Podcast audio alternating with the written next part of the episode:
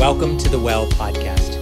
We hope that this message will help you grow in your faith and give you practical ways to strengthen your relationships. To find out more, visit thewell.ca. That's it. I'm done. You ever said that? You ever reached a point in a conversation with someone, maybe at work, or with a friend, with a spouse, with a parent, a child, even with someone at church? That's it. I'm done. Maybe you walked out of the room actively or just inside, you were like, no, I'm not doing this anymore. There's all kinds of reasons why we might come to that point in a place, in a conversation. Um, our responses to that are based on our personality, our weaknesses, our family backgrounds. Um, we're going to actually talk about next week about how all that works itself out sometimes. But the fact is, perhaps we've all come to that place um, in some kind of a relationship where we just throw up our hands and say, I'm done. I can't do this anymore. I don't know where else to go anymore. I don't want to have this conflict anymore. I don't want to keep cycling around. I don't know how to do this anymore. Or I'm not even going to have the conversation. I don't even know where to begin, so I'm not going to bring it up. Or I'm not going to reply anymore. I'm going to drop that thread. I'm going to ghost that person. And maybe it's just to do when we say I'm done, we just mean with the conversation itself, like that issue. I'm done talking about this. I don't know what else to say. I can't figure it out. Too confusing, too frustrating, too hurtful. Or maybe I'm done with that person for today. And we walk out of the room, or we're not going to talk to them for a week, or we're hoping to avoid them for the next month. Maybe when we say I'm done, we mean that permanently with a marriage, with a friend or group of friends, with a family member or extended family member, or maybe with a church, a faith community, and we leave. Maybe we actively leave, maybe we actively do something about it, or it's on the inside and we go ahead and build a wall that is invisible to everyone else, but we know we've chosen to put it there.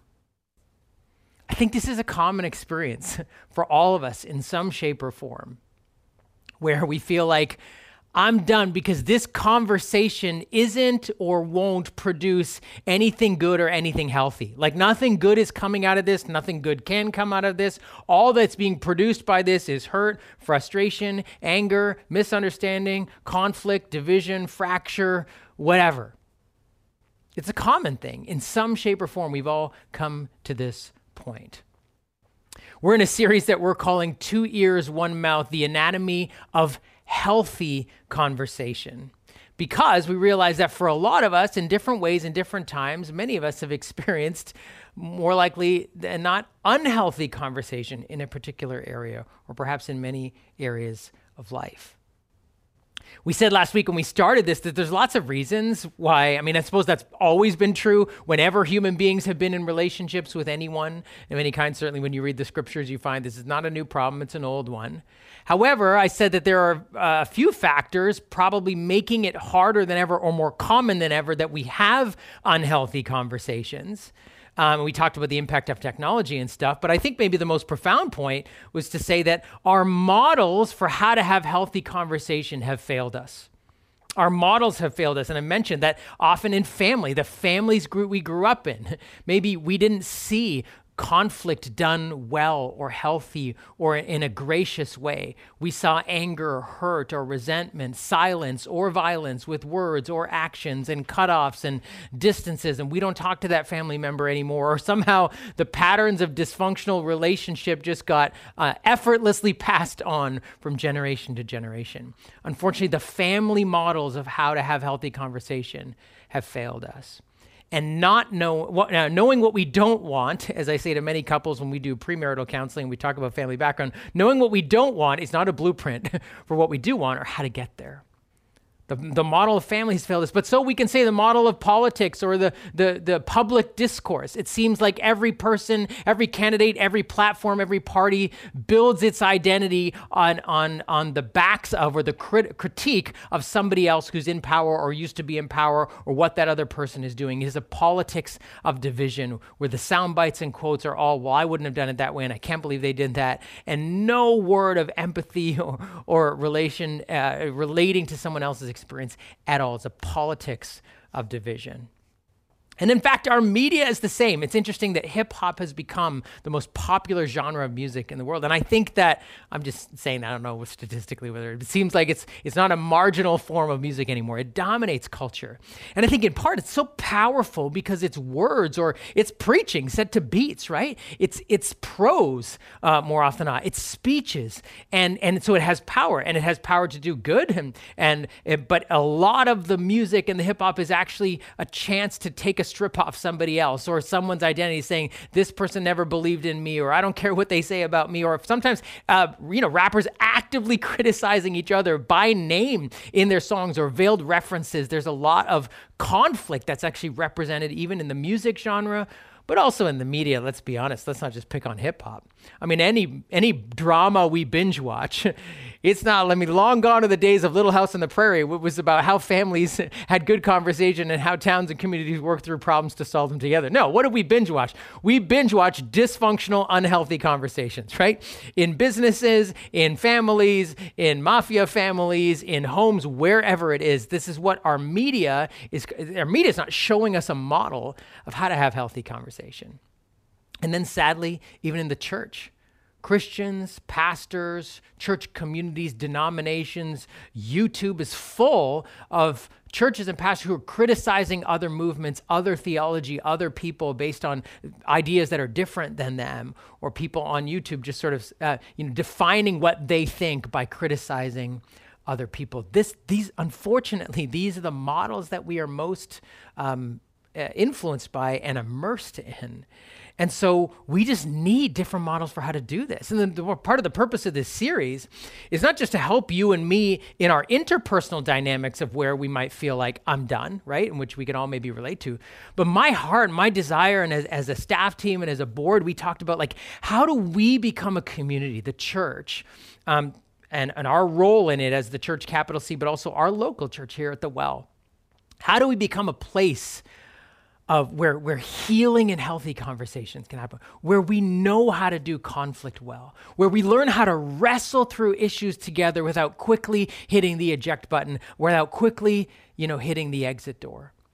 How do we become a place where we can grow in our sense and empathy of understanding and listening to one another? And how do we become a, a refuge for people who are experiencing cutoffs or dysfunctional conversation in families, in workplaces, in schools, in friendship circles, um, in their faith context, to actually be a place where this is a place of healing, refuge, and safety and wholeness where we learn how to do this well together. That is our heart. Now, the series title Two Ears, One Mouth is taken from a quote that is attributed to a Greek philosopher uh, many hundreds of years ago who said, We have two ears and one mouth, and we should learn to use them proportionally. Now, we can say, oh, that means we're, this is about listening, like learning to go, mm-hmm, I hear you. Okay, so I think if I'm hearing you correctly, what you're saying is, oh, the tactics of listening. Okay, fine. But that's actually not the starting point. The starting point is not about how to get better at listening to each other. The starting point, actually, for all of this, which I can say, is, I think it's off the radar for many people, and in fact, for many Jesus followers, which is stunning when we're actually going to read what this is about. I would certainly say for me, for, for several decades of my life, it was off the radar as it needing to be the necessary starting point.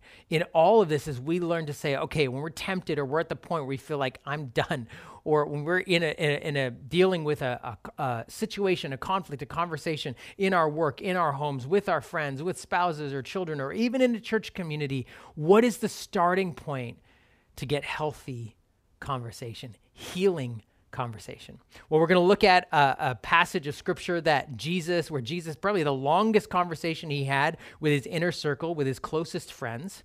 This inner circle was going to become basically the first church. And he was, he was having this conversation in part, not, not only the three years he had spent with them, but these final words, kind of the night before he died um, as he was launching this movement with them. They didn't know this, so they wrote it down later. Remember, he said this? Remember, he said that? This was going to help them as they planted um, the first community of Jesus followers that then became a worldwide movement, of which we now, as our community of Jesus followers, is a part of 2,000 years later. And we look, we get to sit in on this conversation with Jesus and his inner circle that was recorded for us in one of biographies, that actually in it tells us the starting point for healthy conversation. So let's listen together. I am the vine, you are the branches. If you remain in me, and I in you, you will bear much fruit. Apart from me, you can do nothing. My command is this love each other as I have loved you. Greater love has no one than this to lay down one's life for one's friends. You are my friends if you do what I command. I no longer call you servants because a servant does not know his master's business. Instead, I have called you friends, for everything that I have learned from my Father I have made known to you.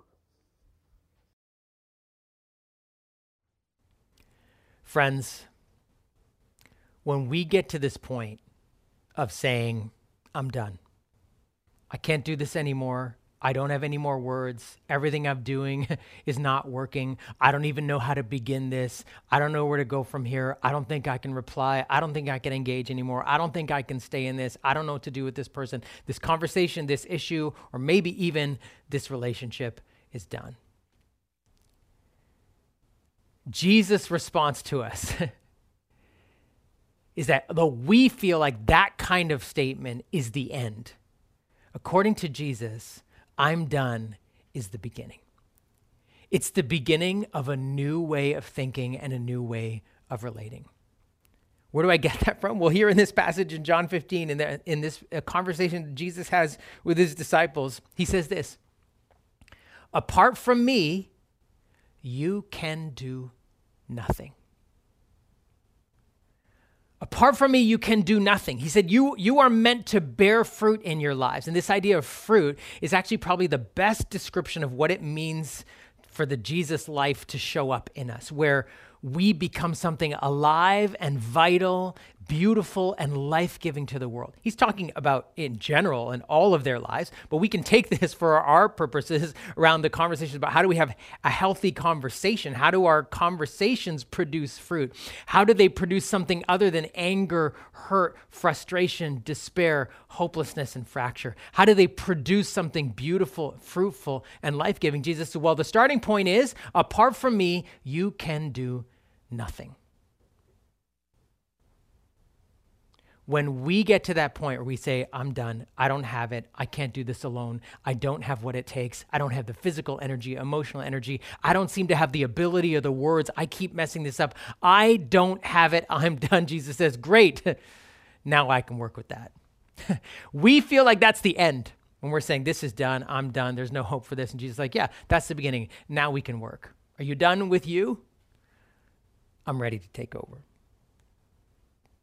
Apart from me, he says, you cannot bear fruit. And I think that's the starting point to realize what feels like the end for us. And I just, this was on my heart for those of you that are listening today that I felt like I'm done. I'm in that place where I, I don't know how to have this particular conversation anymore. I don't, I don't feel like, um, like every time we get into this issue, it's a stalemate or we're stuck or we keep running in circles or it ends up in more hurt. And I'm so tired of being hurt or causing hurt. I'm so tired of the frustration. I don't know where to begin where we feel that's the end, I want you to hear Jesus saying, okay, if you've come to the end of yourself and you're ready to say, Jesus, I can't do this, that's where I say, you're right. Apart from me, you can do nothing. We say, okay, great. Like, is that, is that what, that's okay. Like, this is not, you know, this is, this is good. This is, uh, apart from me, can do nothing. Is that uh, the end of ourselves? Like, you know, um, when we say, I'm done, but is this just like, okay, great, let go and let God, or uh, Jesus can't, but you can? I mean, that'll preach really well. Jesus can't, but you can't. Like, how do we do this? Okay, it's one thing to get to this point where we're saying, realizing, okay, I'm done is not the end, but it's actually the beginning, that Jesus can actually help us. But he actually goes on in here to say, okay, how do I do this, right? Um, he says, apart from me, you cannot bear fruit. And then he goes on to explain what does it mean for us to try to do this not apart from him but with him as we he says remain in me stay connected to me as I stay connected to you don't do this without me and then he goes on to explain a little bit more in the rest of the passage. And he says something so profound here. He says, "I have called you friends for everything that I learned from my father I have made known to you." This is what it means, amongst many things, to be friends of God. This was Jesus' inner circle, but this is now we are called friends as well. As his followers, we are his friends. He says, You know what it means to be my friend? I have made known to you my Father's ideas, plans, and hopes and purposes. I have let you in on this to actually help you so that you can bear fruit. In other words, everything I've taught you is from God. I am here as your friend to help you. That's why you need to say, okay, I can't do this myself. Jesus, I need you to take over. Okay, well, how do I do that? I reveal to you. He says, everything that my Father has made known to me. That word, that idea of made known is like, revelation, to see things you don't see, to understand God and the heart of God and God's views and God's ways, and to hear God's words. And in fact, earlier on, he says, My words need to remain in you. And he's not talking about the word of God, like the, the Bible, so to speak, um, in that passage, although these things reveal the heart and the words of God. But that word, that, that um, the word is rhema, it means actually a timely word, as in, as my voice is remaining in you, my speaking, or a word at the right time in the right moment. This is actually us saying, okay, Jesus, I need you to speak to me. And Jesus says, yeah, you're my friend. I will. If you let me take over, if you let me into this conversation, if you let me into this situation, I have words for you. I have ideas for you. I have plans for you. He says, I have made known God's plans and words to you just to say God has ideas and dreams and plans and purposes for your relationships with your friends, for your relationships at work, for your relationships with your spouse, for your relationships with your son or your daughter or grandparent, for your relationships in the church. God has plans and purposes and dreams and ideas about them. We need to hear his plans and purposes. And Jesus says, Yeah, when you come to this point where you say, I can't do this anymore, I give up. I don't know. I don't have the words, or my words aren't healthy or helping, or we keep getting stuck, or I don't even know how to begin this. That is actually not the end. That's not despair. That's hope, because that is the beginning when you let me in, because I have words for you. Not only everything that the Father has taught me, but I have words for you in the moment, at the right time, when you need it for each situation which is really great news because if you read the biographies of Jesus, we find that Jesus was a master of healthy and healing conversations. Jesus had a way with words. The, the, the, the, biblical accounts, the biographies describe him, his words, as being um, gracious and compelling that he taught with wisdom. Wisdom is, is like knowledge or understanding applied in the right way at the right time that brings about something good. It's not just about information or smarts. Wisdom is about the right things at the right time in the right way that produce something good and beautiful. Jesus was often, uh, the crowds remarked on how wonderful or powerful or wise his teaching was. He was compelling, but he wasn't manipulative. Neither was he easily manipulated. He would not let others manipulate him in a conversation or with speech or try to trick him, but he was very humble. He was powerful and strong in his words, but gracious and inviting and forgiving. His words brought about understanding, wholeness, life, and healing.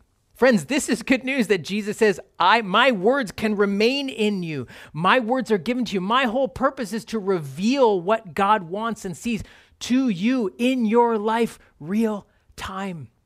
This is good news what we think is the end, our admonition of despair or quitting or frustration, I'm done, is actually the beginning for a whole new way of having healthy and healing conversations in our lives. When Jesus' words and his purposes and plans become, become a part of our life, our heart, our mind, and our words, that is the beginning. I want you to listen to one person's story of Jesus doing this for them, even when they weren't asking for it, even when they weren't looking for it, and how it produced something beautiful and life giving for them. Just have a listen.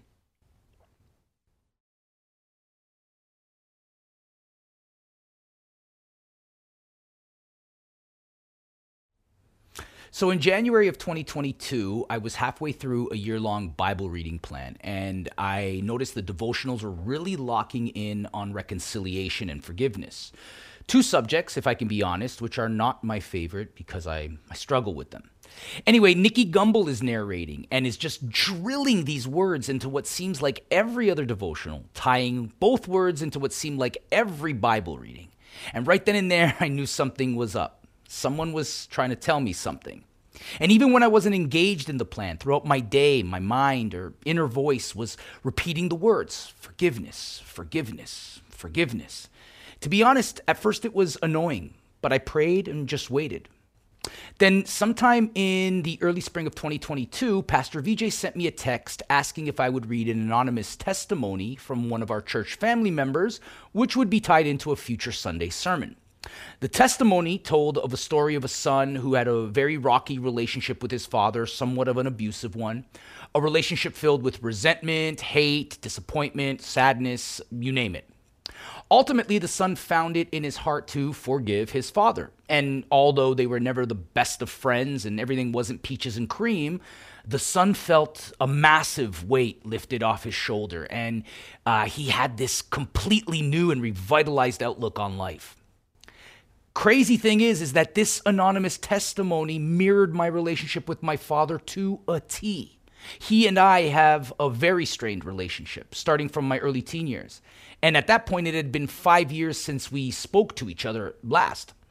Once I finished reading the testimony, I recall looking up and out loud I said, Okay, okay, I get it. I understand what you want me to do. That same day, during lunch, I immediately messaged uh, Pastor VJ asking him if he purposely chose me to read this testimony as some kind of cathartic cleansing, considering VJ knows pretty much everything about my past. He responded to the message almost immediately and assured me that he did not even put it together on how close this testimony would hit home. Cool, cool. So I, I wrote him back, and that's when I told him everything I had been experiencing through the reading plan in regards to the word forgiveness.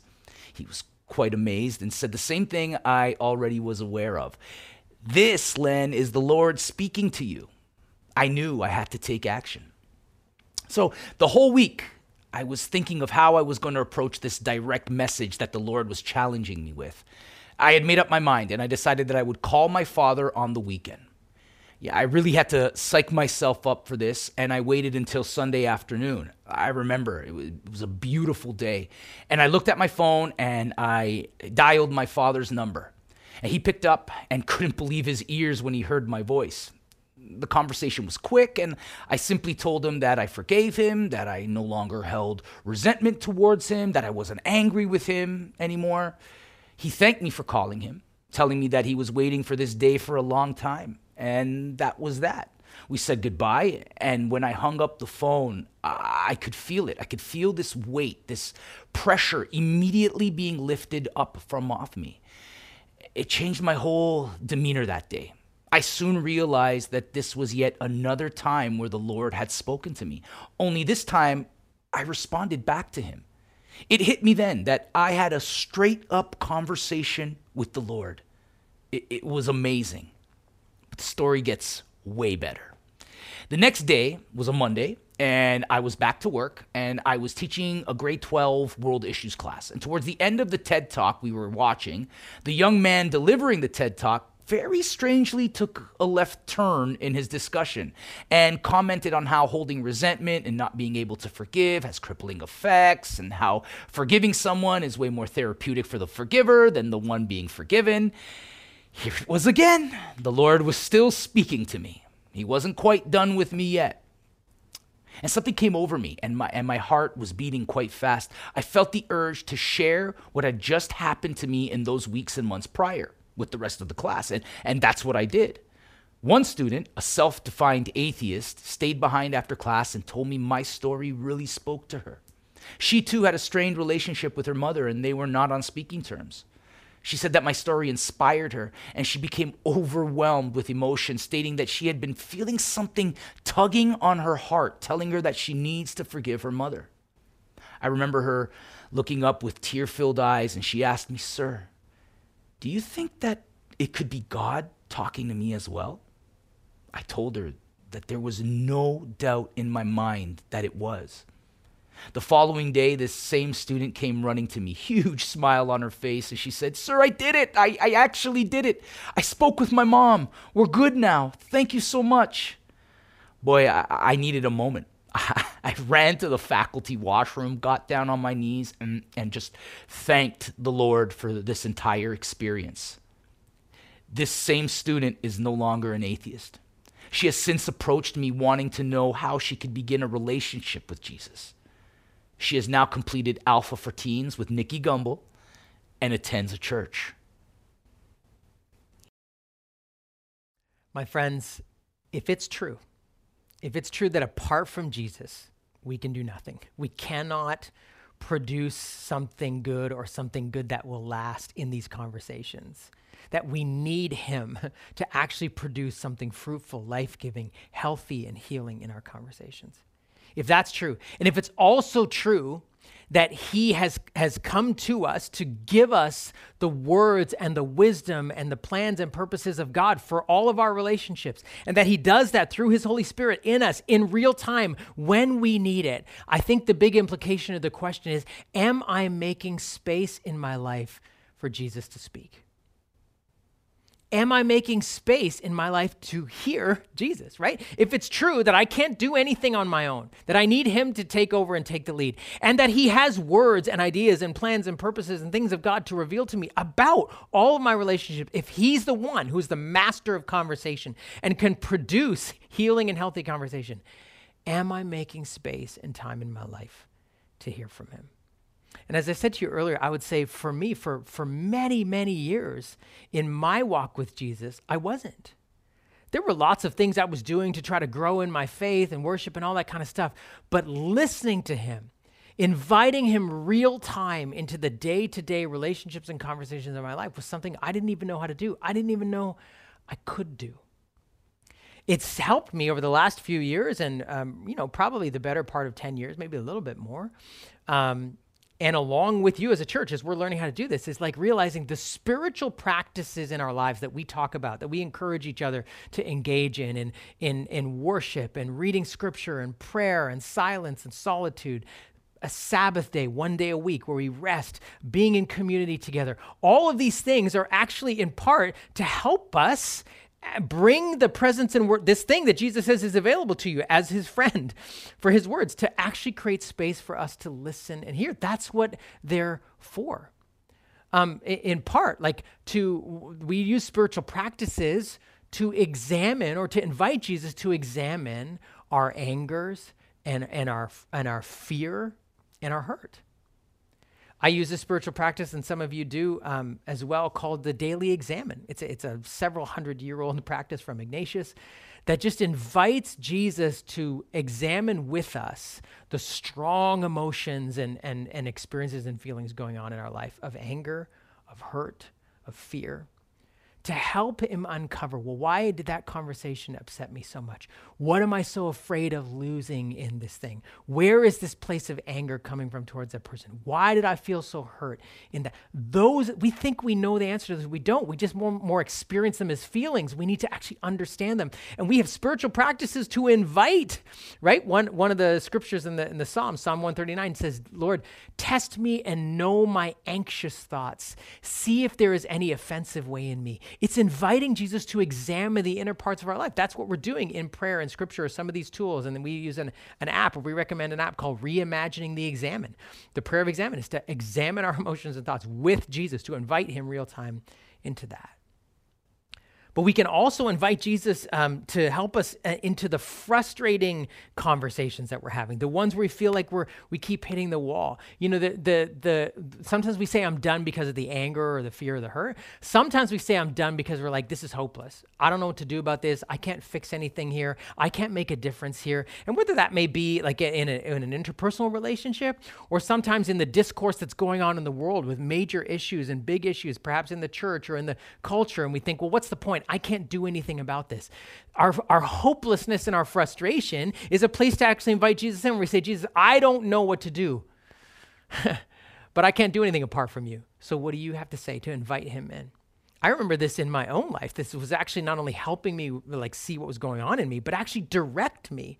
When we first planted the church, I was a volunteer, like many of you. I was um, leading the worship ministry and helped start this church, and um, uh, the guy who started the church was our, our planting our planting pastor was the youth pastor from the church we came to before and he put a great team together and we enjoyed working together. But at times he and i would butt heads and i'm not telling tales out of school. We talk about this. We still have a good relationship. We don't get to talk to each other much anymore. We don't live in the same city. But uh, this was something we actually openly talked about. I was leading the worship ministry but man i had a lot of opinions about everything in the church. And i remember at one point he said to me in a meeting why can't you stay in your lane? Like it, we were frustrating each other and we could see it. And he said to me why can't you stay in your lane in other words, why do you have so many opinions about this stuff? And I remember coming home and I was like, yeah, God, why can't I? And part of it was like, well, VJ, because you're arrogant, you think you know the answer to everything, and like you're, you know, you need to shut up sometimes. I'm like, okay, okay. Like that was a like a personal thing he revealed about me. But I'll tell you, you know, the other thing that happened in that, that thing, that frustration, that seed, it was the beginning of me realizing God was calling me into church ministry. Why do I care so much? It was actually it was it was yes a personal kind of sin thing that God needed to reveal in me and like why can't I stay in my lane? Why can't I keep my mouth shut? Why do I feel like I have to have my opinions known? But it was also a place of calling. And that same planting pastor, a couple years in, said to me, "Hey, what if God is calling you into this lead role? You know, and God bless him for not being so annoyed with me for all my frustrating things. But that in that conversation, it was actually a clue. It was actually calling. When I said, I can't do anything about this, Jesus' simple question was, Well, yeah, why do you care so much about this? And he gave me a chance to say, Because I love the church. I believe in the church. The church is where I found my life. It's where I found friendships. It's where I found my wife. It's where I understood who I was as my calling. It's where I fell in love with you, Jesus.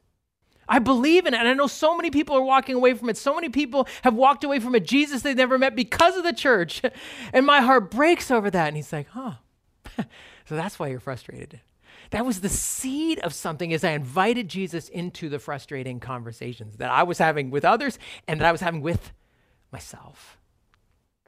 Thirdly, we have spiritual practices like reading. We're doing daily reading right now. We're inviting you to read in the scriptural plan. If you haven't signed on to the Bible reading plan for a year to do this together. But what is the point?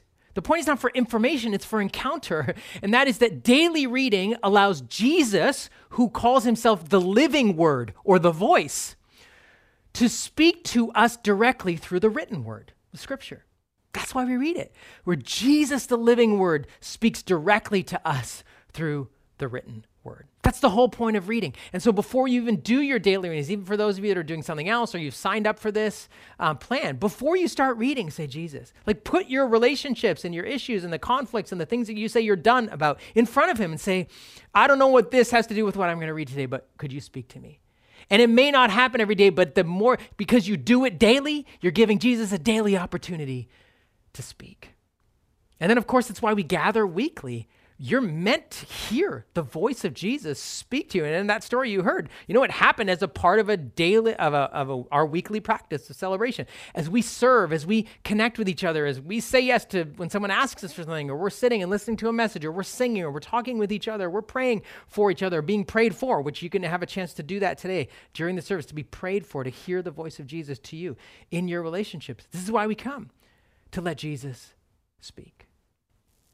Friends, that's what all these practices are for. It begins with when we say, I'm done. I can't do this anymore. And Jesus is like, You're right. Let's roll. now I'm ready. Now we can go. That's not the end, it's the beginning.